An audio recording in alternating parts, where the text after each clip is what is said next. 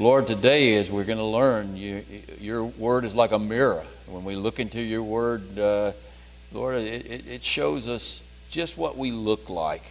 Uh, sometimes that's not so good, Lord, and, and, uh, but the good news is that your mirror has the power to change us, and that's what we're going to learn today. And I, I don't think there's a more important text in the Bible, Lord, than, than what we're looking at here. And so I just ask that, that by the power of your Holy Spirit that you, you bless our study today and and uh, Lord, uh, just show us how we can truly be changed into the image of Jesus Christ. It's in His precious name that I pray. Amen. Most of you know the story of Snow White, and you remember uh, in the story the wicked queen every day goes to the mirror and asks the question, uh, "Mirror, mirror on the wall, who's the fairest of them all?" And and you know the answer that the mirror gives her most of the days. The mirror says, "My queen, you're the fairest of them all." But then one day, the mirror gives her a different answer when she asked who the fairest of them all is. And the mirror says, Snow White is the fairest of them all. And you got to ask the question I mean, why did the mirror give the queen such a blunt and disturbing answer? And, and the reason is because of that old adage, we know that, that mirrors can't lie. When you look into a mirror, it tells the truth. Sometimes that's not so good. Uh, but uh, it only tells the truth about what's going on on the outside. Uh, a lot of us would like to know what's going on, on the inside, wouldn't we? Hel- Helen Alvarez, in her poem Mirror, Mirror on the Walls, uh, wants more from a mirror than just to tell her what's on the outside. Listen to what she says Mirror, mirror on the wall, I have no outside secrets because you see them all.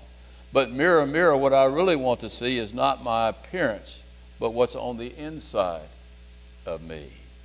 So, what she's asking is, is for a mirror that can show her what's going on in her heart.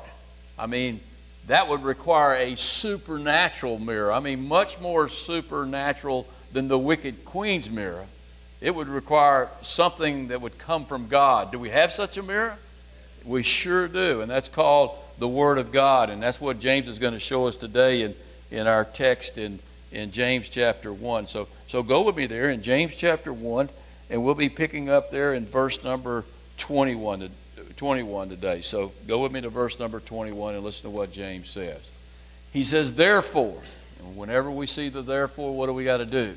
We got to ask what it's there for. We'll look at that in just a second. He says, Therefore, lay aside all filthiness and overflow of wickedness, and receive with meekness the implanted word which is able to save your souls.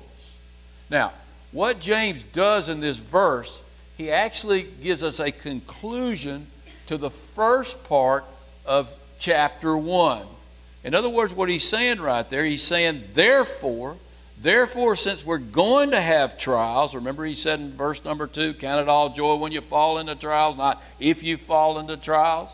Therefore, since we're going to have trials, and since we're blessed, James tells us, if we endure through those trials, and since we want to be patient in those trials, controlling our tongues and controlling our tempers, so that we act like children of God, therefore, if we want to do all of that, let us lay aside all filthiness and overflow of wickedness and receive with meekness the implanted word, which is able to save your souls.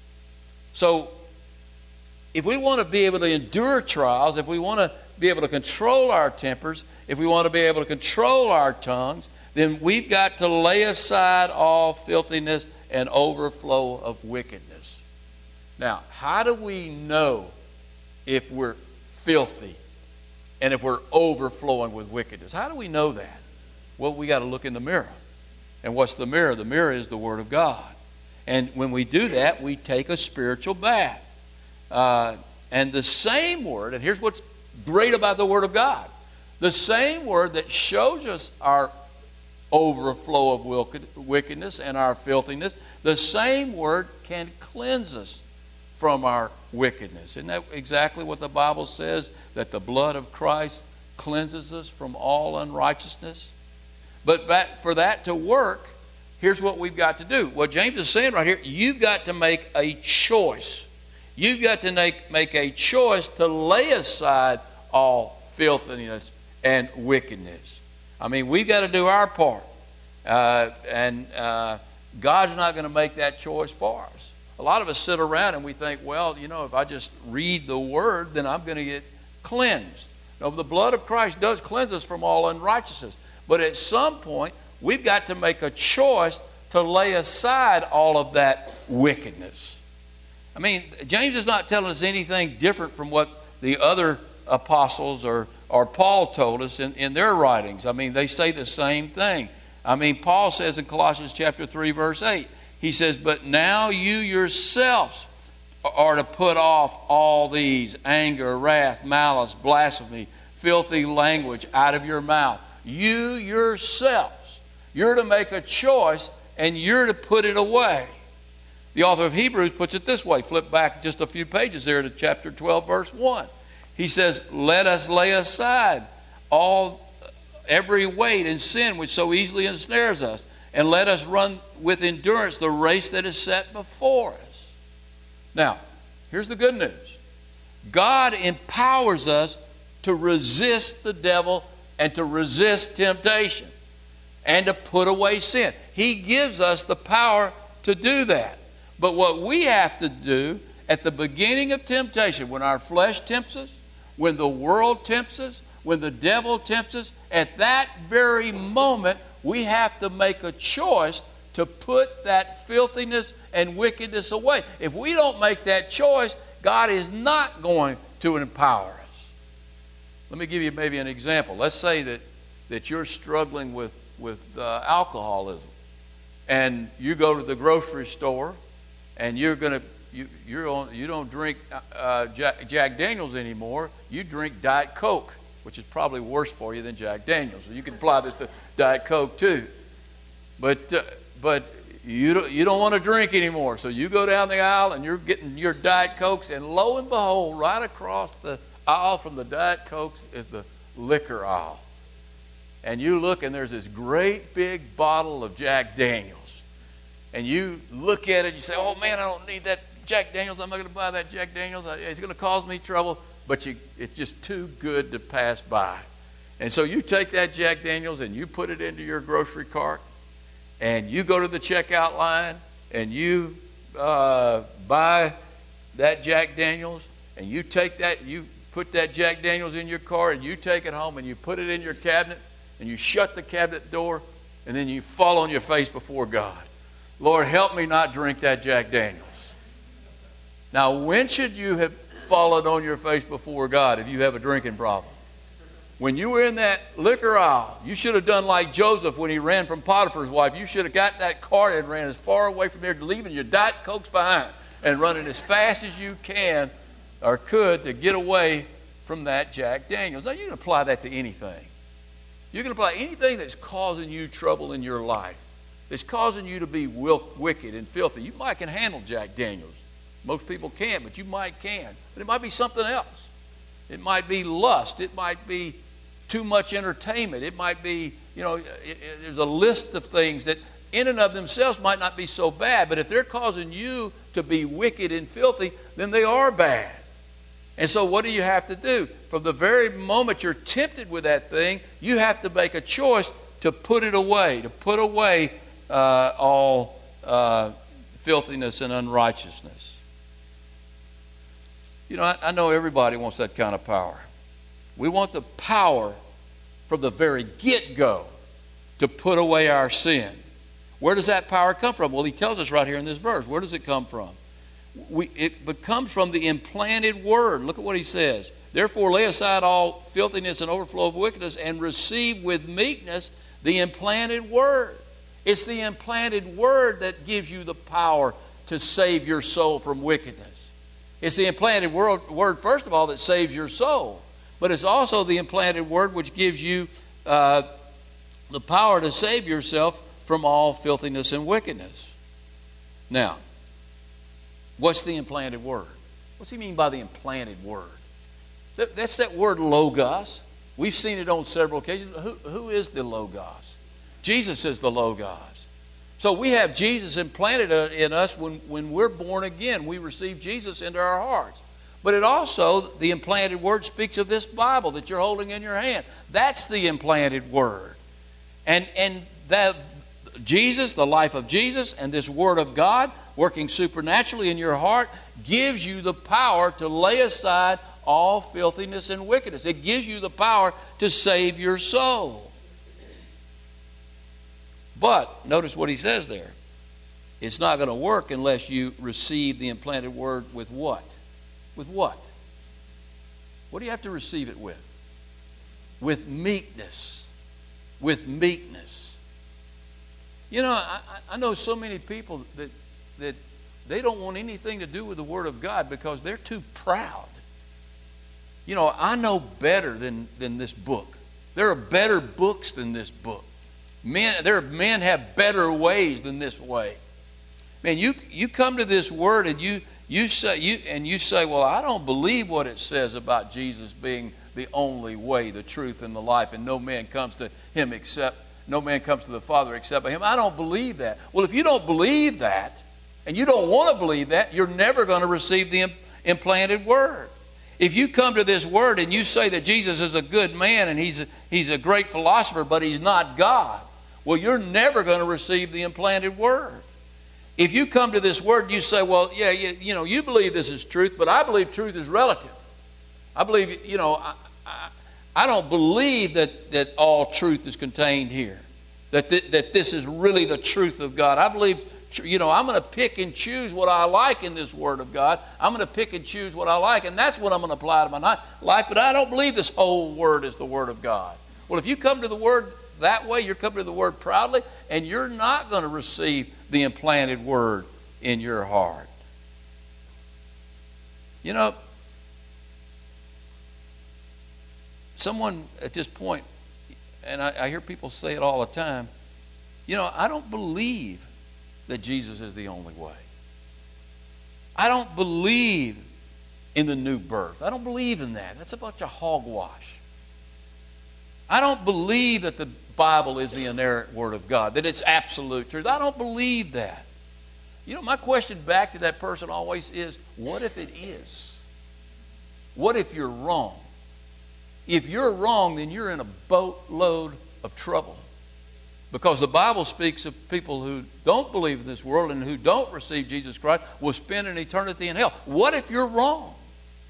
What if you're wrong? And let me tell you, there's only one way to find out if you're right, and that's to humble yourself and come to this word and hear this word and believe this word with meekness. And I promise you this if you do that, anybody who's ever come to this word humbly and said, Okay, Lord, if this is your word, show me it's your word and show me it's truth, He will show you that it's truth.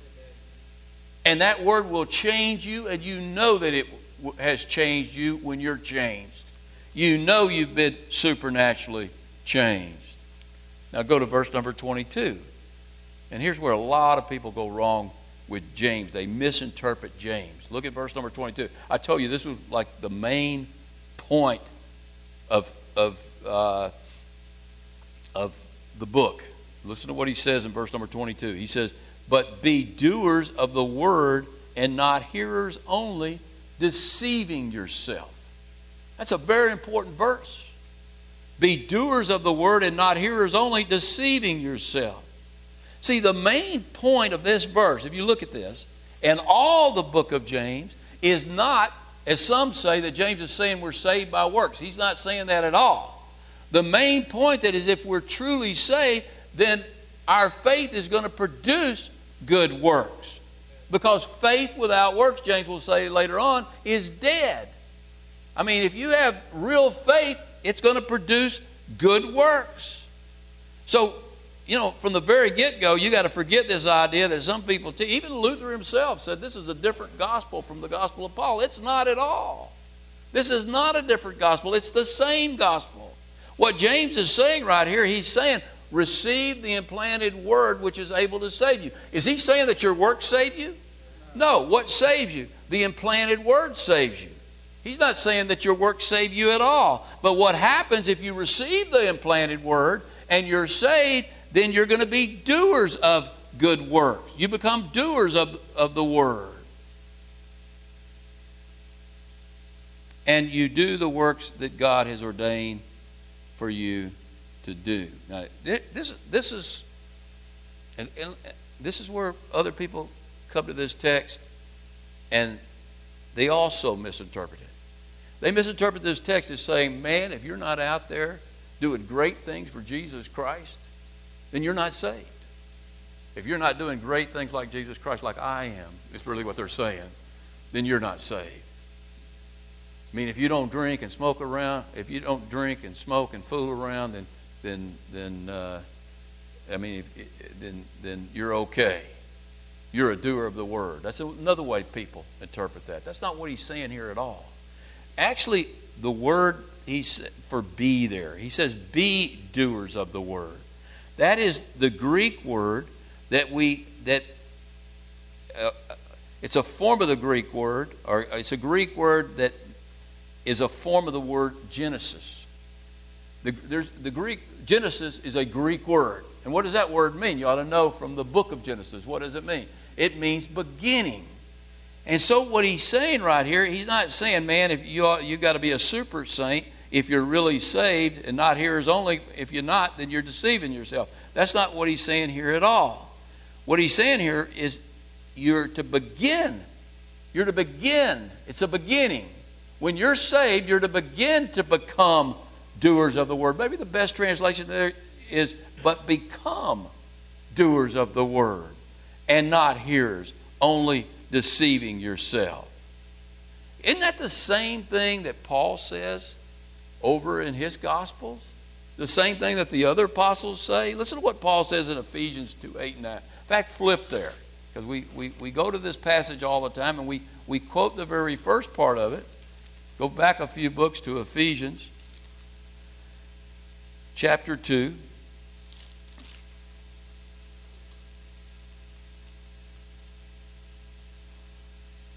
And read with be there, beginning in verse number 8. He says, For grace you've been saved through faith. A lot of you have memorized this. You know this by heart. For grace you've been saved through faith. Faith in what? Faith in the implanted word. The same implanted word that James says saves you.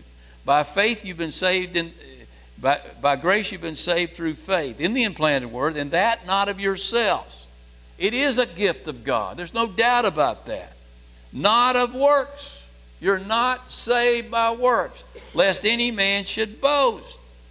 But then what look what he says beginning in verse number 10. For we are our own workmanship, his workmanship. He's the one who saves us, he's the one who sanctifies us, and he's the one who glorifies us. But watch what he says next. Created in Christ Jesus for what? Good works. Isn't that the same thing James is saying? When you receive the implanted word, then you become doers of the word. You're to begin to become doers of the word. Paul's saying the same thing. We're created, we're his workmanship, created in Christ Jesus for good works, which God prepared beforehand that we should walk in them. Now, let me ask you a question. If God prepared works for us to do, for his children to do, you think maybe we're going to do them? You better believe you're going to do them. You're going to do them. You're going to do them whether you like it or not. God has a way of making you do His work. He has a way of making you say, Uncle, I'm not going to go. People tell me I was called to the ministry and I just decided not to go. No, you weren't called to the ministry. You called the ministry, God will get you into the ministry. You'll make the choice at some point. It'll be the only job you can find. You'll go into the ministry. You'll go, you might go screaming and kicking, but you're going to go because he's prepared. If he's that, that God is sovereign. If he's prepared a work for you to do, you're going to do that work. Now, now, you know, we talked about this in Daniel about how you pray. When you pray, when you pray, when you pray for this nation, you're praying for this nation.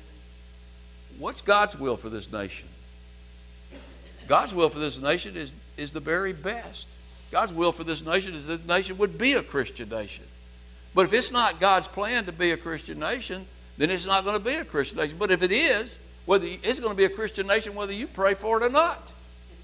But at the same time, God answers the prayers of his saints. I mean, Daniel was praying for the Israelites to go back to out of captivity and back into to uh, Israel, back into the promised land. And God said in 70 years, they're going to go back into the promised land.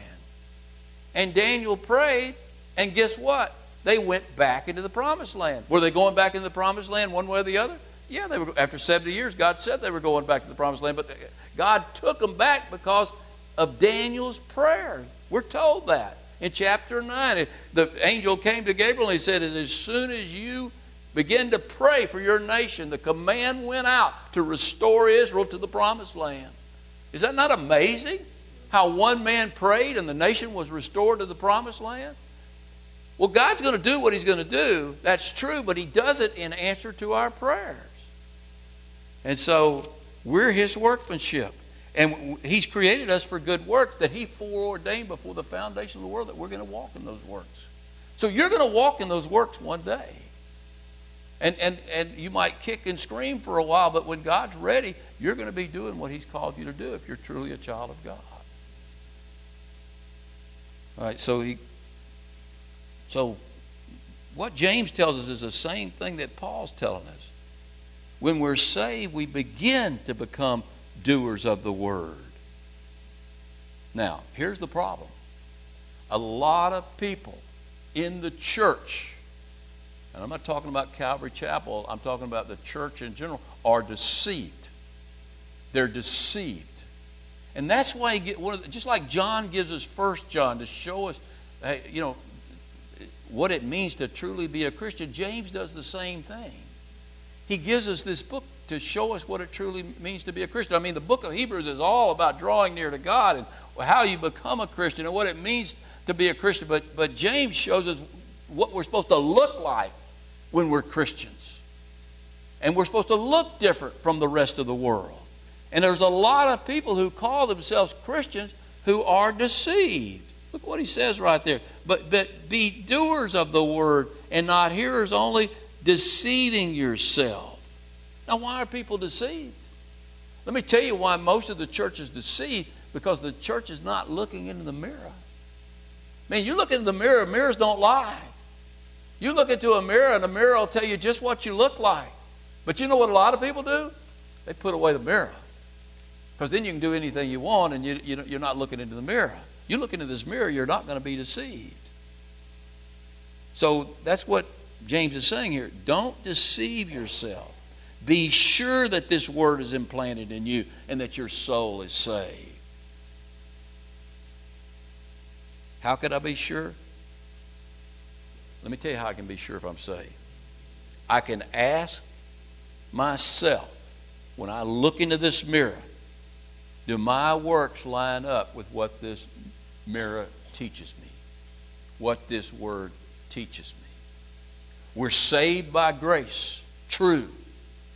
But we're his workmanship and we're to be doing the works that he foreordained us to do before the foundation of the world. And if I'm not doing any kind of work, that's why James says faith without works is dead, then I very well might be deceiving myself if my works aren't lining up with, with what this Bible teaches, then I might be deceiving myself and I might not have the Word of God implanted in me. So, at the very least, I should be, be beginning to look a lot like Jesus. I should at least be beginning to look like Him. I should be beginning to do the things that the Word teaches us. And if I'm not, then I might not be saved. I mean, are you, Pastor, you say that people can call themselves Christians and they can come to church on Sunday and every once in a while read their Bible and still be deceived? Yes, I'm saying that. Jesus spoke about those people in the parable of the sower. Remember what he said about the word? He says in the parable of the sower, he says, the word was sown on the wayside. What was the wayside? The wayside, when you throw a seed on the wayside, what are you doing? You're throwing it off to the side and it's considered worthless. It's not even going to be farmed, it's worthless. You know why? And nobody cares about it. And the, the he says, that when he interpreted that, he said that this represents the people who, who don't understand the word. And the reason they don't understand the word because they don't really care about the word. And so it's just like seed thrown on the wayside and it's never going to take root. And then he speaks of seed that was sown on stony ground, seed that was sown on, on uh, uh, hard hearts. Man, I got to tell you, a lot of us have hard hearts. And, and what happens when you got a hard heart, you receive the word with gladness at first, but then you, because it's your heart's stone, the word doesn't take any roots, and you only endure for a short time, and then off they go. And here's the one that gets a lot of us the seed he talks about that was sown among thorns. And he says that represents those people who hear the word, but the cares of this world and the deceitfulness of richness chokes out the word. You know, a lot of us get into this word and maybe Sunday morning and that's it. And we spend the rest of the time in the world, the rest of the week, and it's choking out what God's trying to teach us. Man, how about me? I mean, sometimes I don't understand the word. A lot of people say the word's Greek to them. It is Greek. It's Hebrew too. Or my heart's pretty hard. I know a lot of people who call themselves Christians who have really hard hearted hearts. And I know a lot of Christians who are very worldly. Very worldly. I mean, the world's the most important thing to them, not, not the church, not the word, the world. And it chokes the word out. I mean, do you have hope in that case? If you're worldly, if you got a hard heart, if you don't understand the word because you don't really care, you, is there any hope for you? You know what? Here's the cool thing about the word, about this parable of the sower. I'm a sower. If you're a teacher, you're a sower.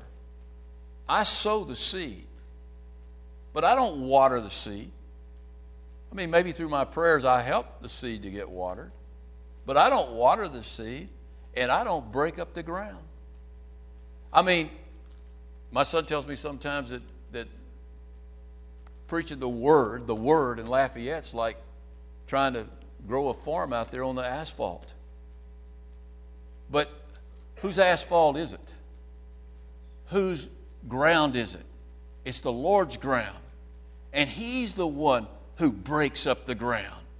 He can take a stony heart and He can rip it up and make it into fertile soil. He can take a worldly heart, he, he, can, he can strip away the things of the world. I've been there. He can strip those things away to where, where you, you want to receive the word. All it takes is for somebody to come to this implanted word with what? How, does it, how did James say? With meekness. If you come to this word and you truly want to be saved, I don't care how hard, hearted you are. I don't care how worldly you are. I don't care that you don't understand the word of God. God will break that ground up and he'll, he'll fertilize that ground and water that ground and, and you'll receive the implanted word. Then he says in verse number 23, he says, For if anyone is a hearer of the word and not a doer, he's like a man observing his natural face in a mirror. For he observes himself, goes away, and immediately forgets what kind of man he was. How many of y'all looked at a mirror this morning when you got up? Everybody looked at a mirror this morning when they got up? Was it a pretty sight? I think it was Rodney Dangerfield who said, We all know mirrors don't lie. I'm just grateful they don't laugh. I woke up this morning and, and the first thing I did was brush my teeth and, and uh, looked in the mirror. And I was grateful that mirror didn't laugh it wasn't a pretty sight at all. I mean, uh, my hair was a big mess. My my uh, uh, hair's receding. My uh, my skin was dry. I needed some lotion. Uh, I've got wrinkles on my skin and and looked pretty bad. Uh, I mean, it was like the mirror cried out, "Fix that mess! Fix that mess!" So I did my best to fix it up. I put some oil on my face and some, so I, I, I combed my hair, took a shower, and, and did the best I could. And I looked in the mirror as I left, and I, I said, it still said, fix that mess. But you know, you get away from a mirror for a while, and all of a sudden, I feel like a young, good looking, muscle bound dude. And, what I, and, and the way I can keep that perception the rest of the day is to stay away from mirrors. I don't get anywhere near a mirror. Mirror, mirror on the wall, who's the fairest of them all? The mirror shouts, It ain't sure ain't you. You know, that's why a lot of people stay away from the Word of God. Because it's a mirror.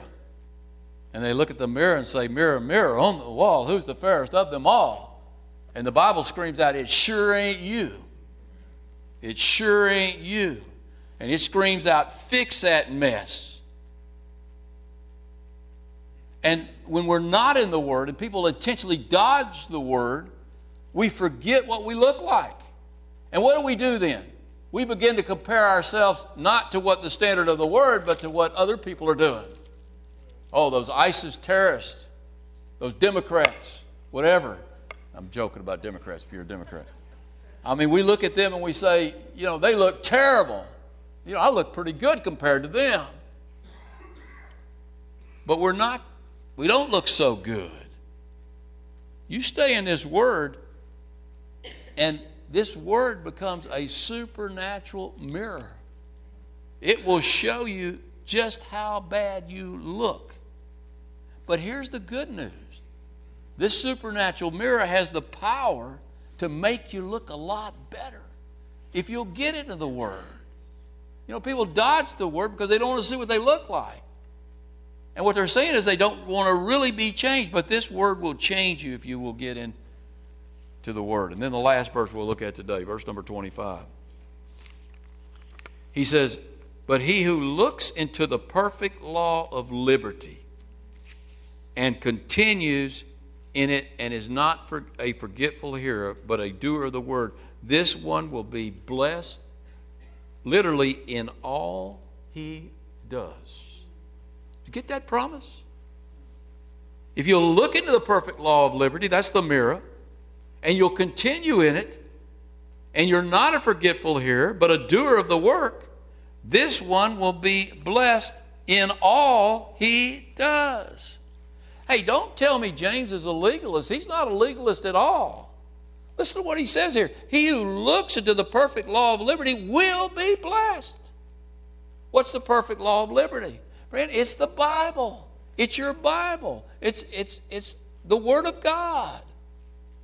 How does the Word of God equate to liberty? Well, what did Jesus say in John chapter uh, 8, verse 32? He said, You shall know the truth, and the truth shall do what? It shall set you free. As you gaze on this law of liberty, you're set free from the law of sin and death. That's what happens when you gaze on this word. And, and you know what? It frees you, it gives you liberty to do everything you want to do. Uh, that, I hear, I tell that to some people. They, they say, Pastor, you can't tell people they can do anything they want to do. Yes, I can if they're truly born again. If they're in this law of liberty, they can do anything they want to do because what they want to do is what God planned before the foundation of the world for them to do. For those works that He prepared for Him, that we should walk in them. In them. And when we live in that freedom, well, if you ever learn to live in that freedom, You'll never get there if you're not in the Word of God. I can tell you right now. You're either going to be legalistic or you're not going to be saved. You get in the Word of God, it's going to supernaturally change you. And you're going to be blessed in all that you do. Look at what he says again. He says, But he who looks into the perfect law of liberty and continues in it and is not a forgetful hearer, but a doer of, uh oh, what does he say there? The work not works, the work. What's the work? What does he mean by the? What is the work? If you could say one thing that is the work, what would that work be? Well, you remember when the multitudes came to Jesus and they asked Jesus, What works must we do that we may do the work, the work of God? And what did Jesus say? This is the work that you believe on him in whom he sent, that you believe on me. That's the work. I mean, how do we believe? How do we believe? Well, well, go back in the verse. He says, But he who looks, in order to believe, you got to look. You know, people tell me they don't believe in the Word of God. Well, you know what? You haven't looked. If you look, you're going to believe. Now, that word look is an interesting Greek word, too. It only appears a few times in the New Testament. It's the same Greek word that's used in the book of Luke when Peter runs with John to the empty tomb on Easter Sunday.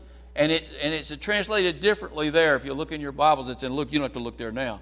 But it says, He stooped down and gazed at the empty tomb. That's what it means to look. You stoop down and you gaze at the perfect law of liberty. Why does he say stoop down? Why, why is the stooping down important? Well, because that represents humbling yourself. How do we come to the word James said earlier? With what? With meekness.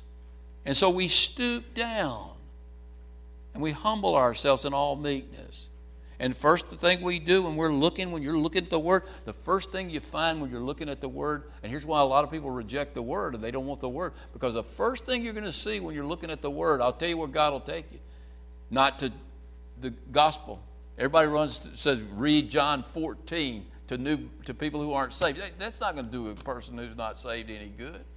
Maybe you know, in God's supernatural working, it might, but but where do they? Where's the best place to take an unsaved person? You take them to the law.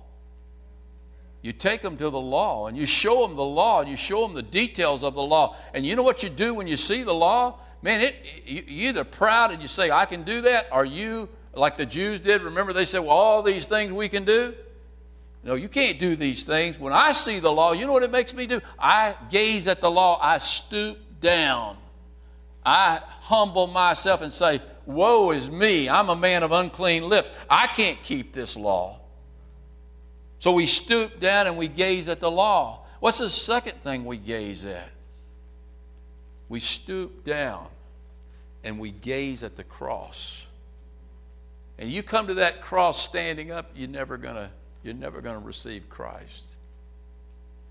You know what that cross tells me? When I see that cross, that cross tells me that God Almighty hung there for me to save me from my sins.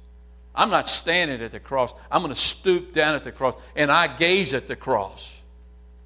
And that's why Jesus said what he said in, in, in John chapter 3. He says, As the serpent was lifted in the, up in the wilderness, and when the serpent was lifted up in the wilderness, when the snakes were biting the people, what did they have to do? Did they have to do to get the snakes to quit biting them? What did they have to do? They had to stoop down and look at Nehushtan, the snake on the pole.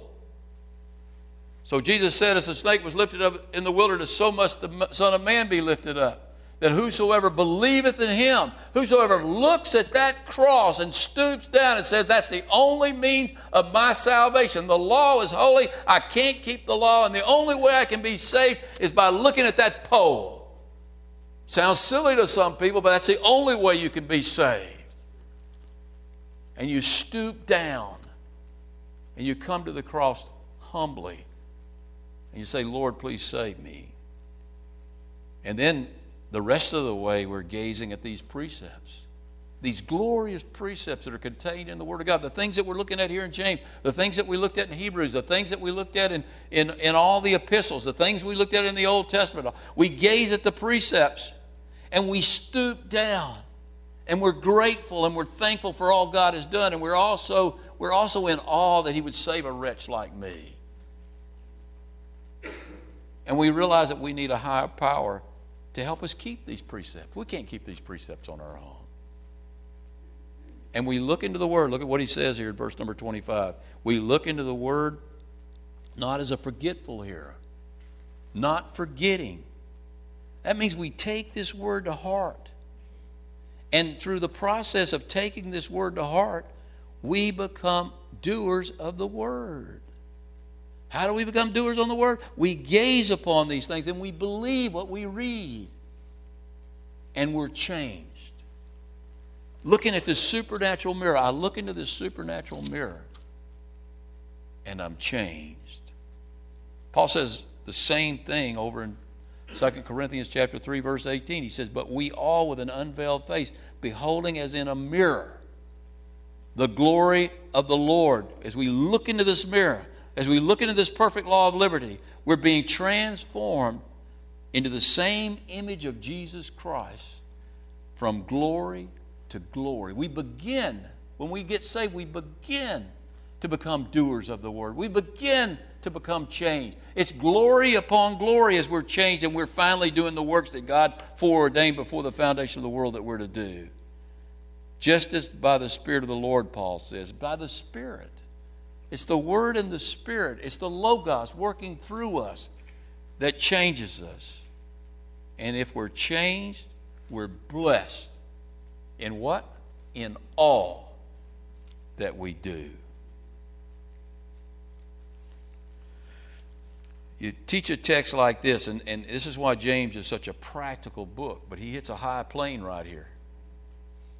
And, and he, he kind of takes you up on the mountain, and he's going to slam us down back on, in the valley next week. Because he wants us to see what we should look like controlling our tongues, helping widows and orphans. That's the way the things we should be doing if we're doers of the word. But he first shows us that it, the change comes not by doing the works, but by gazing upon this mirror, upon this supernatural mirror that changes us. Someone might say, Pastor, you know, I want to be blessed in all that I do. But what you just said, you know, change from glory to glory, gazing in a mirror, we're changed from glory, that just doesn't sound very practical to me. You know why it doesn't sound practical to you? Because it is a supernatural process.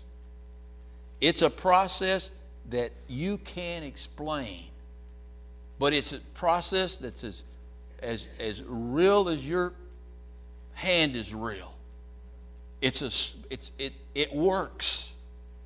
Jesus described how it works over in Mark chapter 4. Flip will be there for just a minute. We'll finish up right there.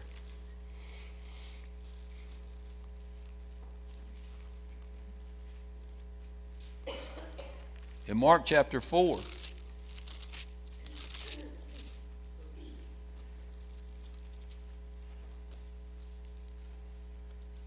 Right after the parable of the sower that we touched on a little bit earlier, listen to what he says in Mark chapter 4, verse 26.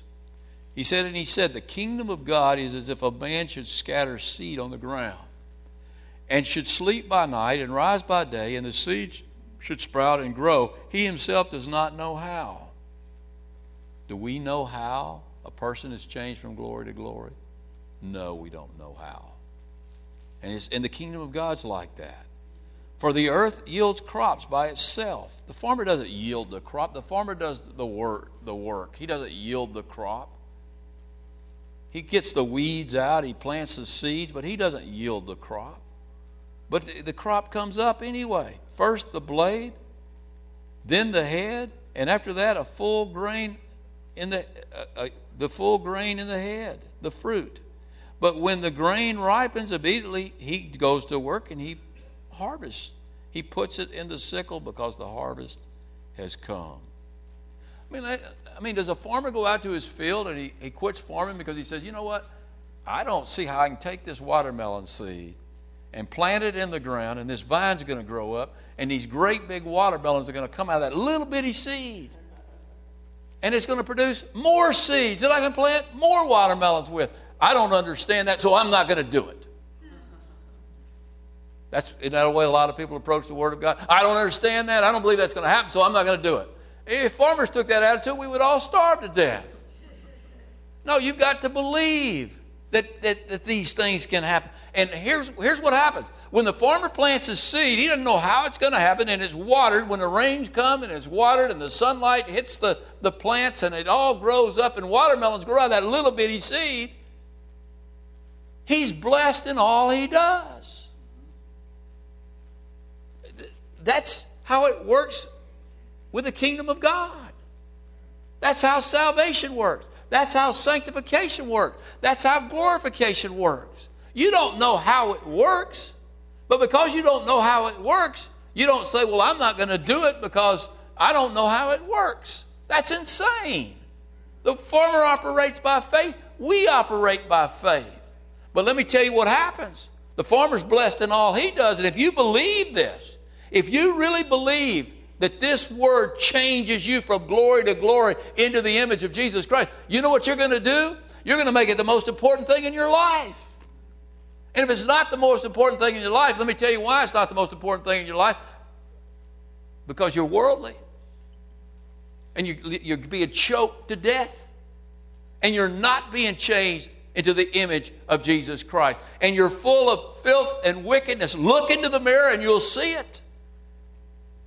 And the only way to be changed is to get into this word. But you got to believe that supernaturally it will change you if you will invest yourself in this word, if you'll invest yourself in the word, Jesus Christ. And you know what I found out? It works. It works. It blesses me in all I do when I'm in the Word. I get away from the Word for a time. I, am fortunate. I have to get in the Word every week. I, I would be just like a lot of you. Mine would be gathering dust. I don't think so. I say that, but I really love the Word. I have a passion for the Word. I have a passion for the Lord. And I want to be in the Word. And if you knew me before I was saved, you would say, Boy, God's produced a lot of watermelons. because there was nothing but thistles and thorns and wickedness before he started changing me with his word. I think it's pretty cool what the word can do. You know, I look into the word and I say, Mirror, mirror on the wall, who's the fairest of them all? And you know what the mirror says? Not you, George. Jesus Christ is the fairest of them all. But you know what? It also says, he says that if I look, keep looking in that mirror, and you keep looking at the fairest of them all, he's going to change you from glory to glory.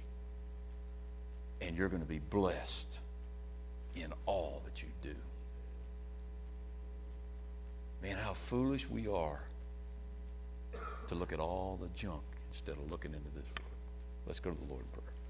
Father, we just thank you for your word. Lord, we, we are so blessed. So blessed to have the very word of God, to know the word of God. Lord, if there's anyone here who really doesn't know you, who really isn't into your word, Lord, uh, issue a challenge to them today to test you on this, to test you and see that if you if they get into the Word, show them, Lord, just how you'll change them. Lord, because your Word never comes back void, we're told. It does its work. If we'll just take the time to get into it, if we truly believe, we come to this Word meekly, help us all to do that, Lord, so that we'll be changed from glory to glory to the image of our Savior Jesus Christ. It's in His blessed name that I pray.